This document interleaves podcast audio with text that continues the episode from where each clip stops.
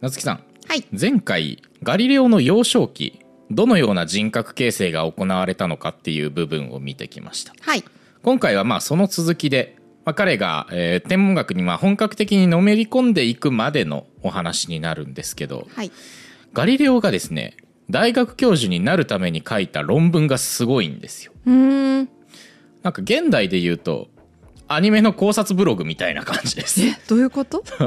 なんか、うんそうアニメの考察ブログとか、うんあとなんかあの「ワンピース考察系 YouTuber さんとかいっぱいいるじゃなあいあでーすはかいはいはいはいはいあんな感じですあなるほどねえ、でもさあなんかちょっと前に出した論文もさ、はいまあ考察っちゃ考察まだあもんね,、そうですねあアれはルキメデスのアルキメデスの、うんはいあのーに関する考察ではあったんですけど、もっとね、うんもっとアニメとかそっちに寄ってるコンテンツのそ考うなんだ察をしてます同人誌っぽいことをやあってそるうってそうことそうそううんうん うんはい、っていうねところから見ていきます。なるほどはいまあ、前回のラストでも言いましたが、ここから先、まあ、彼の人生の一番波乱な時期が訪れます。まあね、あのなかなか叶わぬ努力だったりとか父親の失脚だったりとかああなるほどそしてその裏に見え隠れする闇についてまさかま た見ていきたいと思います はいさて、はいえー前回話したようにリッチ先生のもとで個人授業を受けながら論文を書くようにガリレオはなりました。はいえーまあ、初めて論文を仕上げたのはですね1586年のことです、うんうんでまあ、この時ですね論文の写しをさまざまな数学者とかに送っておりまして、うんまあ、あのちゃんと根回しができる技能っていうのはこの頃からはっきりうんうん発揮されていますね。でえーっと最初はですね、えー当時たまたま空席になってたボローニャ大学っていうところに応募しまして、で2人分の推薦ももらったんですが、えー採用はされませんでしあたら。この時に採用されたのはですね、えーケプラーとガリレイの会に一瞬だけ登場したマジーニという天文あ学者ーで悪いやつじゃん悪い まあまあまあ悪いやつです ね。はい。そうななんで残念ながら、えーこの時は、えー教授に就任することはできなかったと、うんえーただまあそれでも論文を書き続けながらですねあのなんとか採用してくれる大学はないかと思案していたんですが、まあ、この折、えーまず一つの事件が起きます、はいまあ、事件っていうかじ事件ってほどのもんでもないんですけど、うんうんえー父親ヴィンセンツォ・ガリレイの失脚ですね、うんえー当時ですね、えーヴィンセンツォ・ガリレイの主な収入源はトスカーナの宮廷音楽家としての仕事でした、はいはい、でこの時はですね、えー、と太后がフランチェスコ・デ・メディチうんえーで、えーとまあ、毎度おなじみメディチ家の人なんですけれども、えーこれまあ要はガリレオの父親も宮廷に出入りしてたんですねこの時。うんうんはい、でこれが1587年の10月、えーこの太閤夫婦が亡くなります。なるほどはいえートスカーナの太閤は、えーフランチェスコの弟の、えーフェルディナンドになるんですけれども、うんうんまあ、この弟はあの以前からあの兄夫婦のことを嫌ってたんですよね。ああ、でまあそのお付きの音楽家であるヴィンセンツォも宮廷からこの同時に追い出されることなにるなほっどてしまうよと、くある話ですはよいね、うんいう流れで、うんうんええまああの太閤夫婦のあの診断結果はマラリアにかかってしまったと。ああはいうんうん、でまあ不幸な事件に巻き込まれるような不幸な事件というかまあうんうん事故ですかね、なるほどね、うんそその辺はまあ別になんか暗殺とかそういうのじゃないんですね、弟の はい、そう、まあ、その事故に巻き込まれるような形で、ガリレオの父親は大きなショックを失うこととなってしまいうんなまるほしたど、うんそうするとというのが400年前のお話でえ時は流れて2004年えメディシ家の墓が開かれ フランチェスコの遺体が法医学分析にかけられる、うんうんうん彼の遺体からは致死量のヒ素が確認された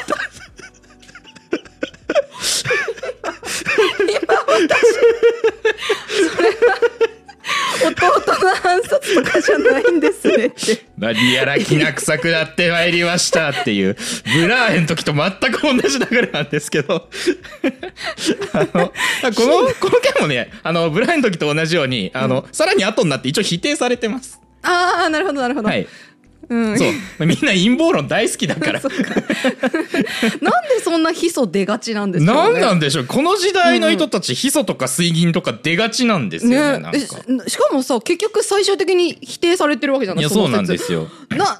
で暗殺説が出てくるほどのさ致死量のさヒ素どっかから植えられてんのそれ、ね本当にそうまあなんか防腐剤とかでね、あの毒っていうのは使われがちだと思うんで、うんそういうのが残っちゃったりとか大量に入れられちゃったりとかしてんのかなっていう感じわですけどかんないけどだってさなんか外側からのものではなかったみたいなこととかも言ってたじゃいないやそうなんかわかんないよね、んそうまあともあれその、フランチェスコ夫妻が弟に憎まれていたっていう事実はまあ変わらないわけで、うんうんうんはいこの太鼓を入れ替わりによって、えーうんうんガリレオの父は職を失ってしまうと。うんでまあこれによりですねガリレイ家はもう未曾有の資金不足になるほど陥ってしまうわけです。でまあ父親が失脚してしまった今、うんまあ長男であるガリレオにほとんどの責任が降りかかってくるわけなんですよね。そそううねそうねうんうん自分がこの家を何とかしないといけないと、ううんんそこでですねガリレオは起死回生の一手を打ちます。はい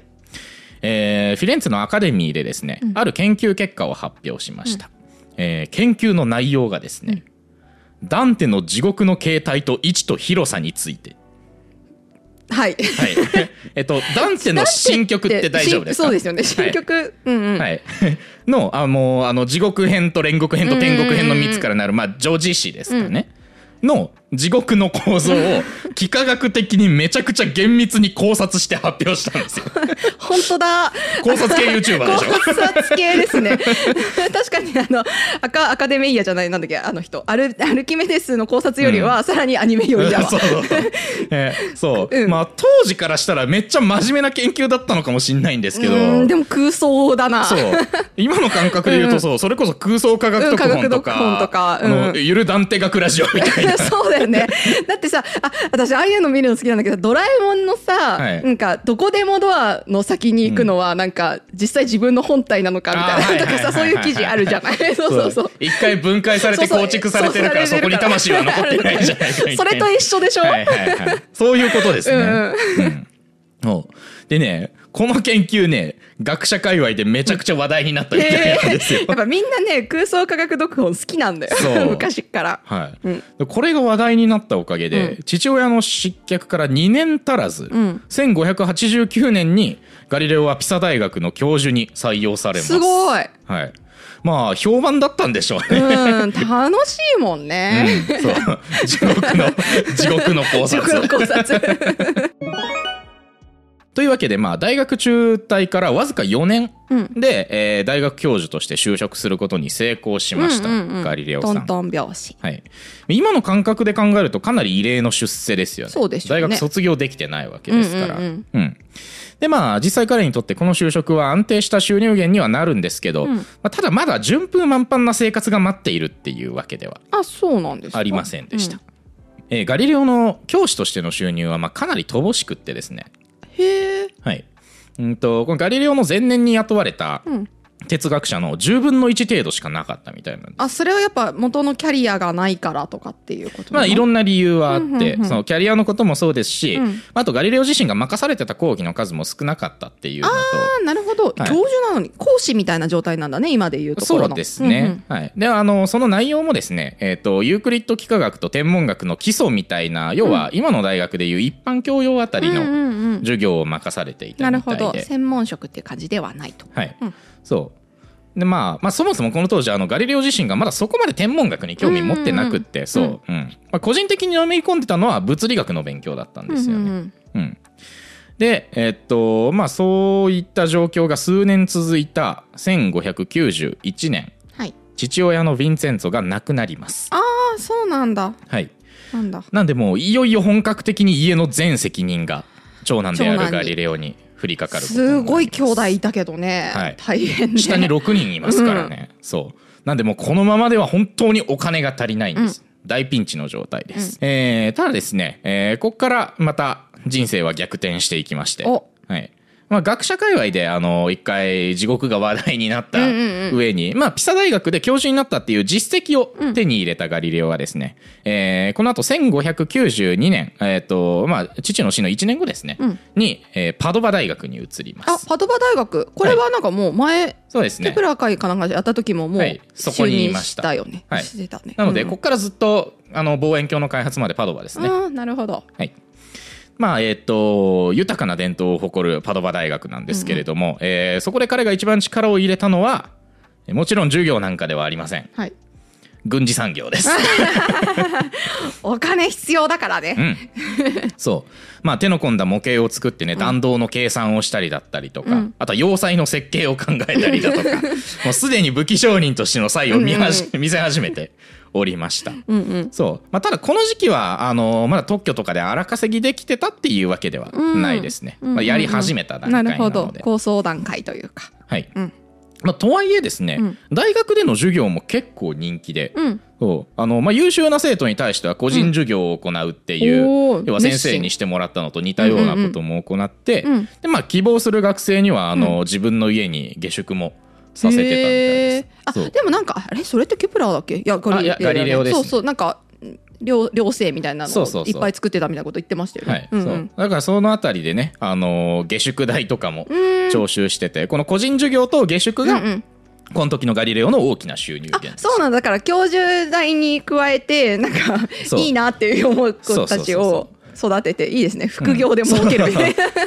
うんまあね、この頃ね、うんうん妹たちの結婚とかで出費もかさんだのあーで、副業の収入がまあ必要だったんでしょうね。ま あ、あるあるあるですよねそうですね。まあ、あの、大学で授業をやりつつ、そこから優秀な生徒ピックアップして個人授業をするっていう、うんうんうんうんまあね、あの、本業から転示させるんうん副業っていうのは、いつの時代でももう大事そなこうとでですすよよねだってアーティスト界隈とかもうん本当にアート一本で食ってるっていう人うんあんまり少なくてやっぱりはい教室やったりとかあー先生やったりとかやっはいはいはいてそれでなんとか食いつないでやってるって人いるんそうですよねそうガリレうオんガリレオにとっての個人授業であり、うんうんまあ、芸術家にとっての、ねうんうんうんそういった活動であり、 うんまあ、あのゆる言語学ラジオにとってのカフェっていうこと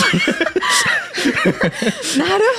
ほどあれそうなんですね お金稼ぎに行ってるんでしょうね。まあすいませんねあの ここちらの方で稼げなくてごめんなさいねって感じですそようですねね。まああのね、 あのこの動画投稿されるのが、あのもう6月だと思うんですけれども、うんうんうん我々も7月にあそこで公開収録させていただくことになりましたので、なりましたので、はい、興味ある方はぜひね、あの来ていただけそれうでばすと思いねます。 7月2日でしたっけ2日かなうんうん、うんはいというわけでね、まあ、ガリレオは賢い収入源をいくつか用意し始めまして、はいで、えっとまあ、1人目の妹の結婚が終わった頃、えーようやくさまざまな発明品を世に出し始めおます。すごいようやくリリースはいまあね、あの以前名前紹介しました幾何学用剣軍事用コンパスだけじゃなくて、うん はいあの用水ポンプとか温度計とかも作ってて、すごいねはい、科学者だねねそうその特許料で荒稼ぎを始めたと。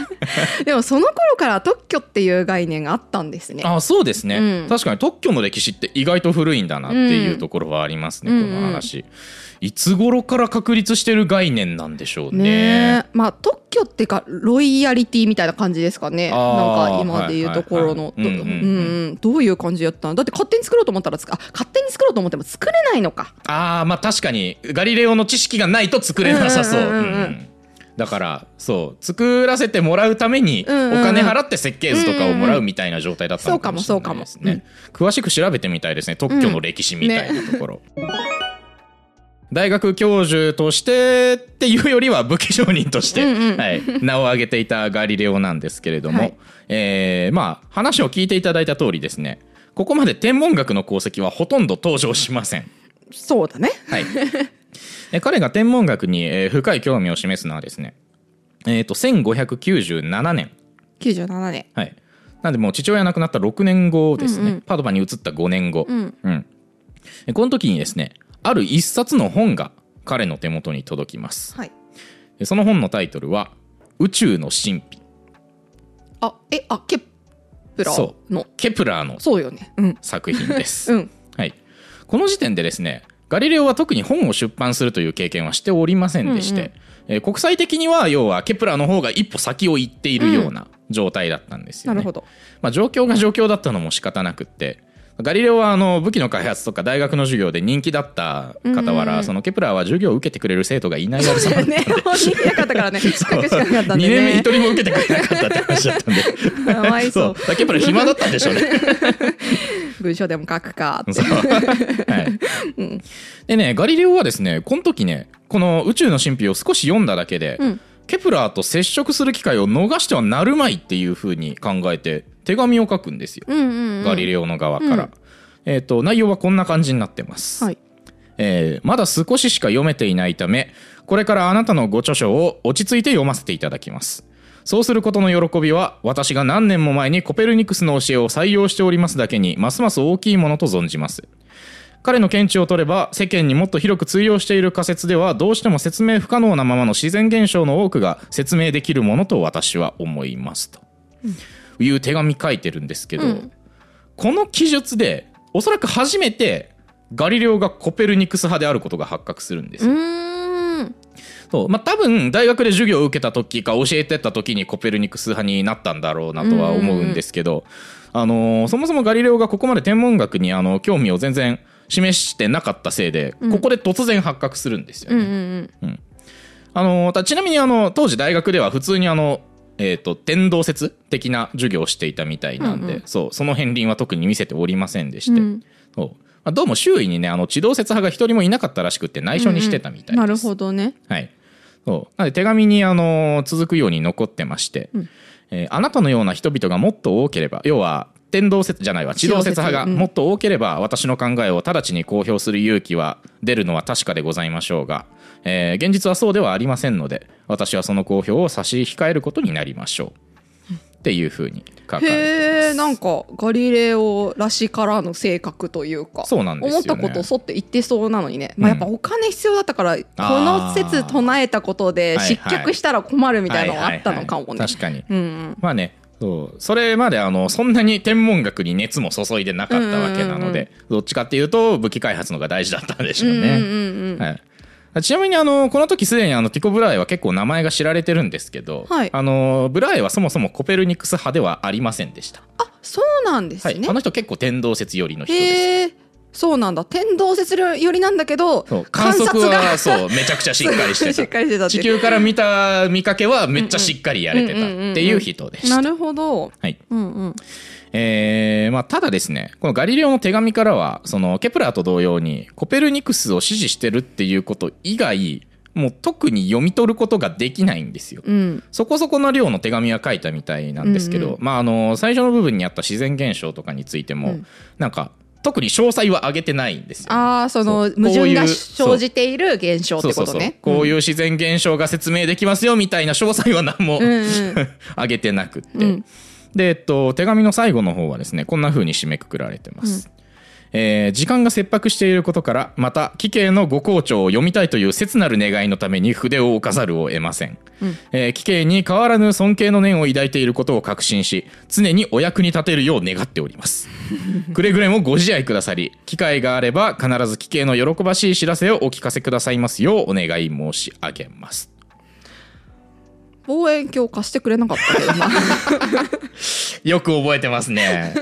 そうなんですよ。めちゃくちゃ敬意払った文章の手紙を送ってるんですけど、うんここでのガリレオとケプラーのやり取り、手紙の一方往復で終わっちゃうんですよね。うん次帰ってきたケプラーの手紙にもうガリレオ返事してないんですよ、多分。いやもうその時に望遠鏡を作り始めてたのかなでこれが商売になるって思ったんじゃないいや、違うの望遠もっ鏡とを作るの1609年な後ので。全然後だねはい。そうなんですよね。もう10、12年後とかじゃないかな、これの。何なんだろうな そうだから、こっから12年音沙汰なしなんですよね。科学的にはとっても興味があるんだけれどもうん。今は金儲けだってなってたのかもしれない、まあ、お金儲けなきゃいけなかったんでしょうね。そうでしょうねそうだって望遠鏡を作り始めたのも金のためだもんな。うんうんうんそっか、だってでもそうだよ多分興味はあったんだよ、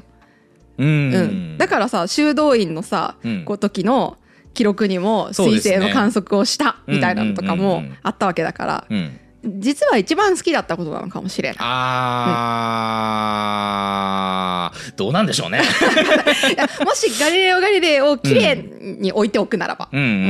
ん。綺麗に置いておくならば。今まで私はもうこの野郎って思ってたけど、うん もし綺麗に置いておくなのであれば、本当は天文学やりたかったけど。本当は天文学やりたくって、うんで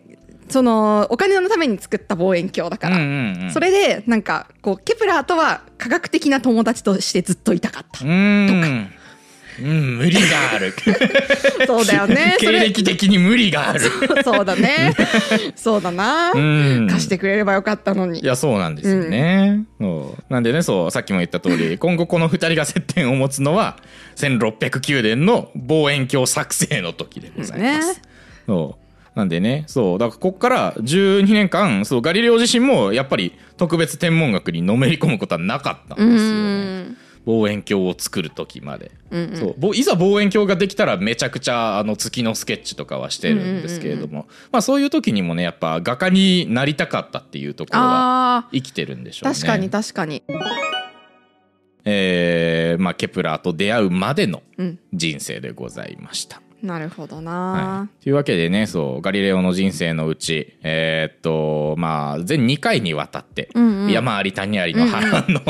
様子をお送りしてきましたけれども、うんそうガリレオがね界隈に認められるきっかけになったのが 同人誌こうそう地獄の形態と位置と広さについてしっかり幾何学的に考察するっていう。考察系 YouTuber いやほんまに 地獄について考えてみたそうこれ いいですよねいいですねそうだから空想科学特本みたいなのも、あのーねあのいろいろと拾っていきたいなっていう,、そううん話題はいっぱいあってそうですねそう私たちもバズるために何かしましょ うなんか考察します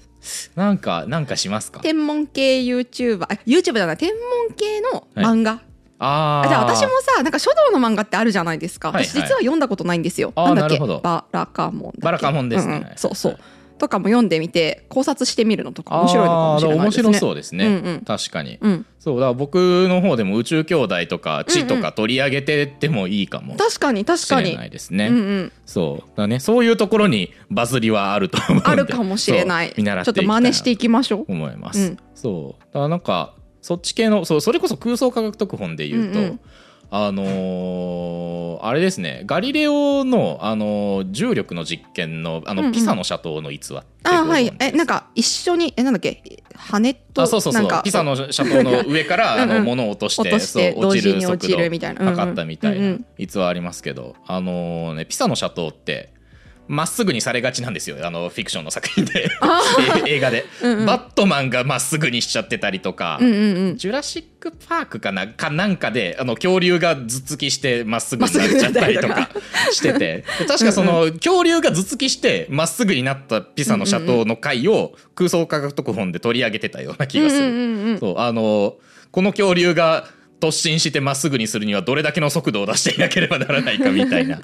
ことを取り上げてましたね。そうですね、うん私そういうのの計算はできないけどなそれはお任せするわあはいなんかさ計算 書道系のさ漫画とかでさよくさ筆振り回してさドーンってやったりするんですけどさ、はいはいはいああの時絶対に壁と天井にぐるってこうなるわけ、あーはいはいはい。そうで洋服とかも相当真っ黒になってるはずなんですけど、んなぜか汚れてるのここ とか そんなバカなそれは、それはそういう演出なんです。そんなバカ。それが一番綺麗に見えるからなんです。まあね、そうそういう、えーフィシフィクションの美しいところにいちいちツッコミを入れていく回をいつかやりやまっしてょう。みましょうというわけで今回はこれで終わりにしたいと思います。ありがとうございまありしがた。とうございました